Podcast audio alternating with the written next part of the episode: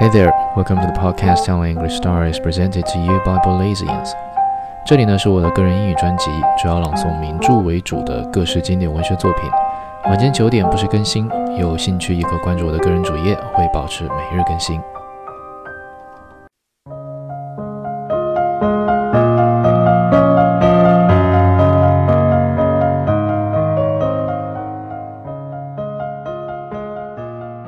The Moon and Sixpence, Volume 58. The time came for my departure from Tahiti. According to the gracious custom of the island, presents were given me by the persons with whom I had been thrown in contact. Baskets made of the leaves of the coconut tree, mats of pandanus, fans, and Tiare gave me three little pearls and three jars of guava jelly made with her own plump hands. When the mail boat, stopping for 24 hours on its way from Wellington to San Francisco, blew the whistle that warned the passengers to get on board, Tiare clasped me to her vast bosom so that I seemed to sink into a billowy sea, and pressed her red lips to mine.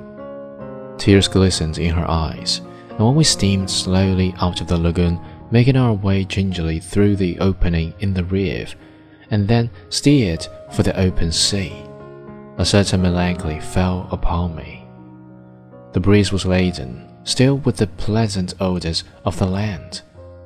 Tahiti is very far away, and I knew that I should never see it again.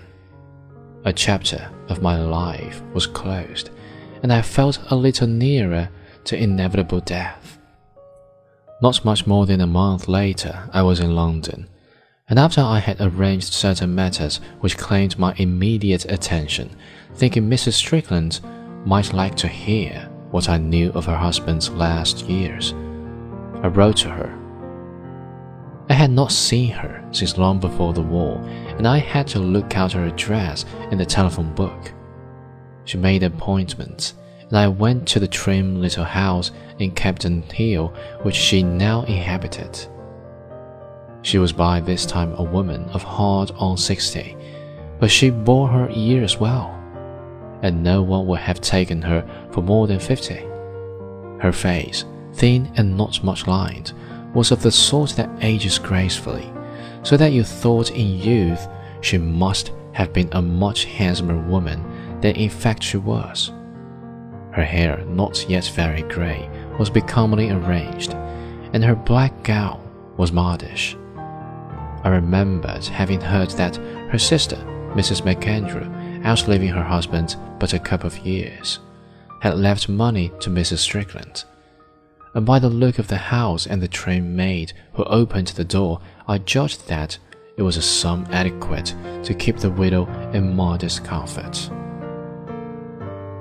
When I was ushered into the drawing room, I found that Mrs. Strickland had a visitor, and when I discovered who he was, I guessed that I had been asked to come at just that time, not without intention. The caller was Mr. Van Busche Taylor, an American, and Mrs. Strickland gave me particular with a charming smile of apology to him. You know, we English are so dreadful ignorant. You must forgive me if it's necessary to explain. Then she turned to me. Mr. Van Busche Taylor is the distinguished American critic if you haven't read his book, your education has been shamefully neglected, and you must repair the omission at once. He's writing something about dear Charlie, and he's come to ask me if I can help him. Mr. Van Busche Taylor was a very thin man with a large bald head, bony and shining, and under the great dome of his skull, his face, yellow with deep lines in it, looked very small. He was quiet and exceedingly polite.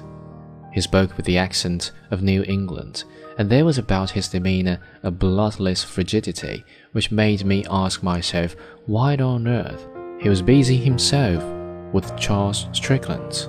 I had been slightly tickled at the gentleness which Mrs. Strickland put into her mention of her husband's name, and while the pair conversed, I took stock of the room in which we sat. Mrs. Strickland had moved with the times, gone with the Morris papers, and gone the Seville cretonnes. Gone the Arundel prints that had adorned the walls of a drawing room in Ashley Gardens.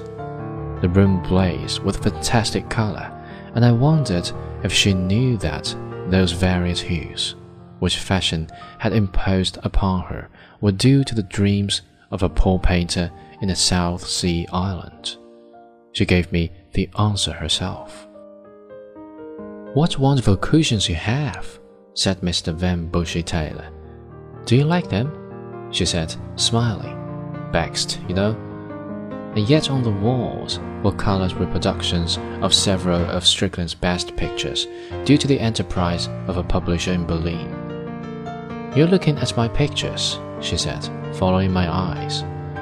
Of course, the originals are out of my reach, but it's a comfort to have these. The publisher sent them to me himself. They are a great consolation to me. They must be very pleasant to live with, said Mr. Van Busche Taylor.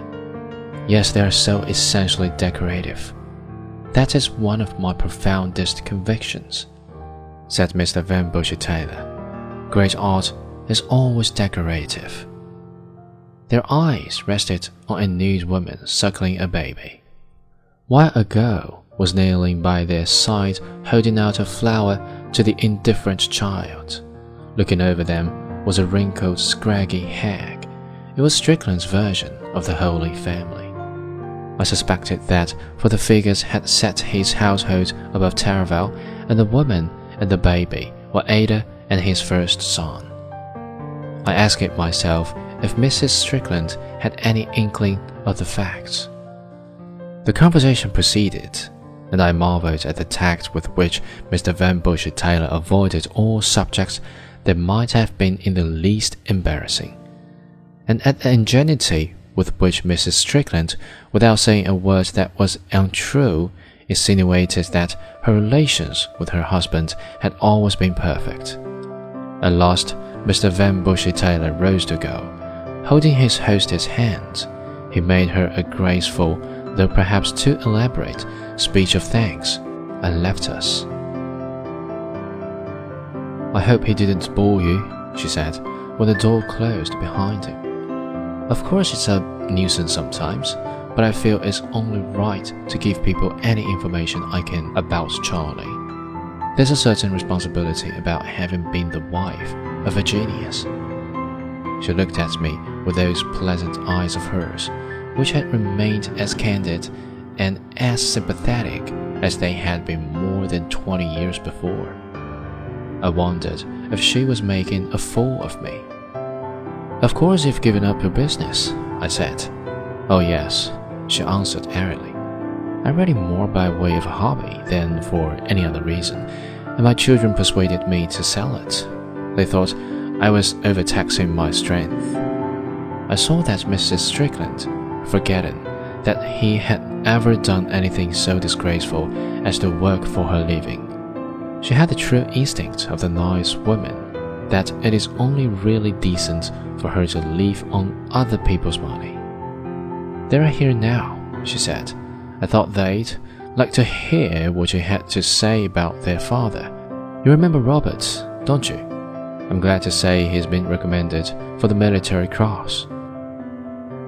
She went to the door and called them. There entered a tall man in khaki, with a parson's collar, handsome in a somewhat heavy fashion, but with the frank eyes that I remembered in him as a boy.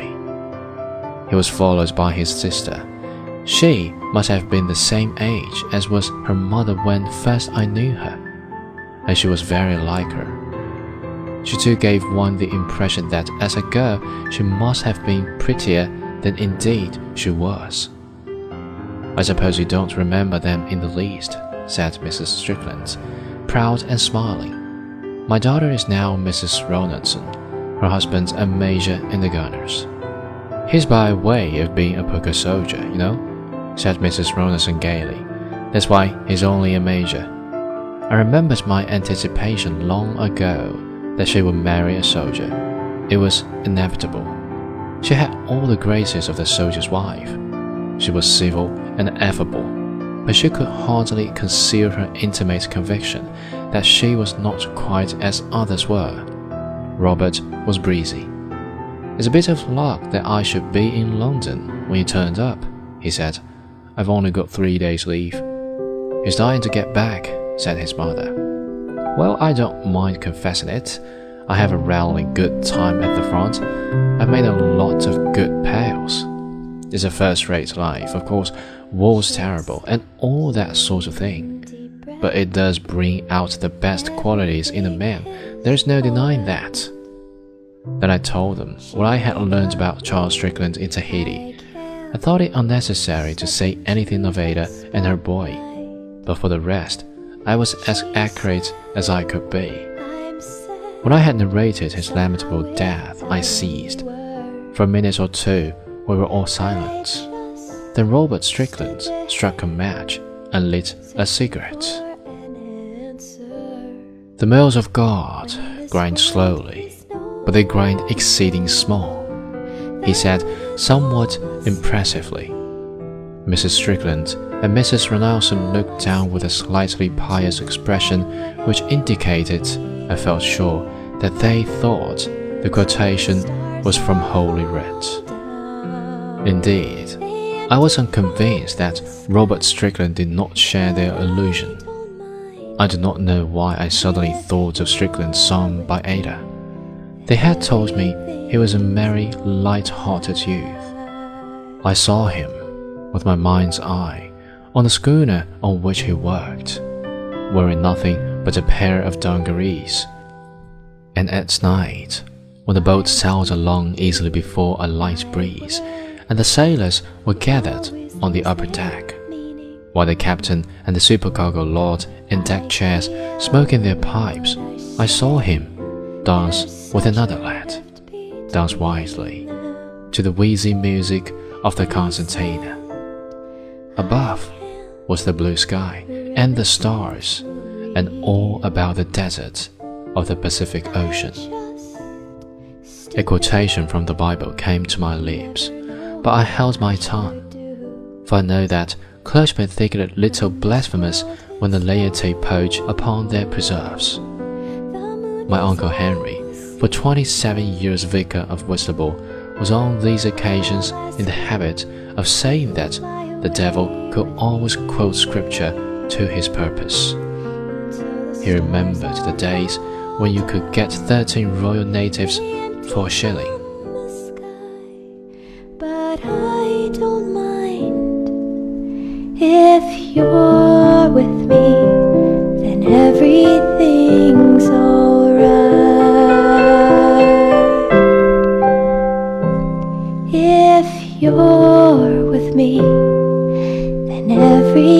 Everything's all. Oh.